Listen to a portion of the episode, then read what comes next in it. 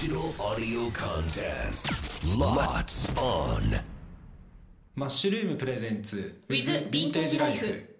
土田さんのやってみたいことみたいなのって何かないんですか？やってみたいこと、はい。そうですね。やってみたいことは、まあとまあ、こっちに来てからもう3年が経ちその弥彦村に来てからですね、はい。移転してから。で、ね、もう21年間ぐらいやらせてもらっていてうちは倉庫を持たずにやってきてる、まあ、お店でして、はい。倉庫が必要なぐらいそんな在庫を抱えるというか、はい。あのそもそもそのヴィンテージ買えないから古着って難しいので、そういうふうに予想してなかったってことは、そんなに買い付けできるようになるなんてここオープンの時は思ってなかったってことなんですか？そうですね、まあ、コロナ禍っていうそのパンデミックになってはい。世の中が変わった時に僕らの商売も変わったんですね、はいはい。でお客さん側に当たる自分が普段は毎月いろんな人たちとお会いできて提供してもらっていてでそれが今度急に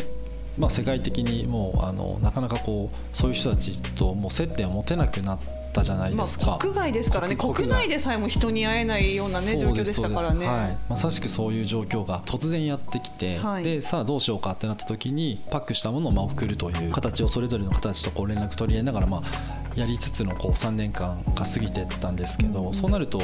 あの、まあ、横のつながりがある方でしたらその、まあ、アメリカ人同士ですけどあのマッシュルームあのいいんじゃないのみたいな紹介してくださる方が結構多かったのもあって、はい。変えちゃうようになったんですよ逆に。そのコロナ禍で。そうですあの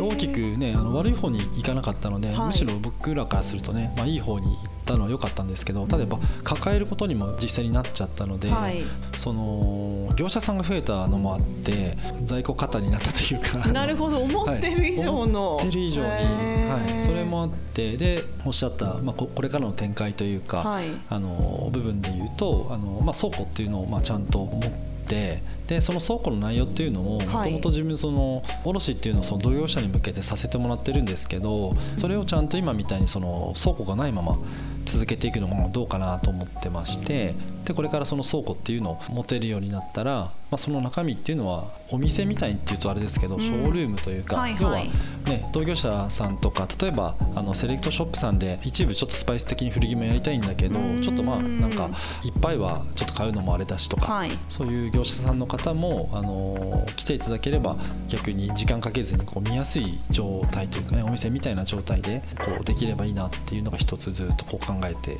ますね。はいまあ、倉庫という名の、まあ、業者さんに向けた店舗みたいなのを持つっていうイメージなんですかね、そうですね。割とこのね12年間ずっとそういうことを考えてきあていて。そんなに長く考えてたんですね。そうですね。あの業者さんでお付き合いあのしていただくような形でこう依頼を受ける機会がやっぱ増えたっていうのもあって、はい。でそのタイミングからやっぱりアポイントを入れてもらってでお会いしてピックしてもらってたんですけどやっぱ倉庫じゃないので今やってるのはもう店舗でそれをあここのお店に来ていただいてはい、えーだったのでねなかなかそれもね広い方の店舗だと思うんですけどただなかなか今の状況だと難しい点もありつつ、はいはいまあ、ちゃんと別でねアポイント取ってもらってでその方の時間をしっかりと取っていただいた上で、まあ、ピックしてもらうっていう状況がやっぱないとまずいなと思っていまして。ちなみにそのさっきお話の中に出た、セレクトショップさんがこうスパイス的にヴィンテージ古着を入れるっておっしゃってたんですけど、はい。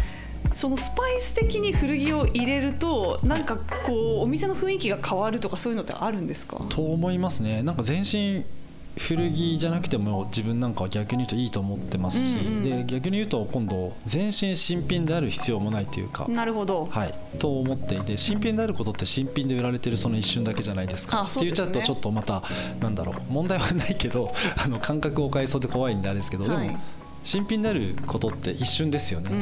うん、来ちゃえばそれってあの古くなくても中古というかユーズドというかにはなってしまうわけでね。うん。なのでその感覚って結構大事かなって自分なんか思ってまして、はいはい。すごい古いものが加わる必要はなくても、うん。まあ、ユーズドでちょっとこう違和感なく取り入れられる、あのアイテムがパンツなり、まあ、トップスなり何でもいいと思うんですけど、はい。ちょっとあるとまたその広がる入り口が広がるじゃないですけど、はいはい。まあファッションの幅でそうやってあのそういったアプローチって絶対に必要だと思ってるのでまたお客さんたちの感覚が変わってくれるんであればまたそういう存在として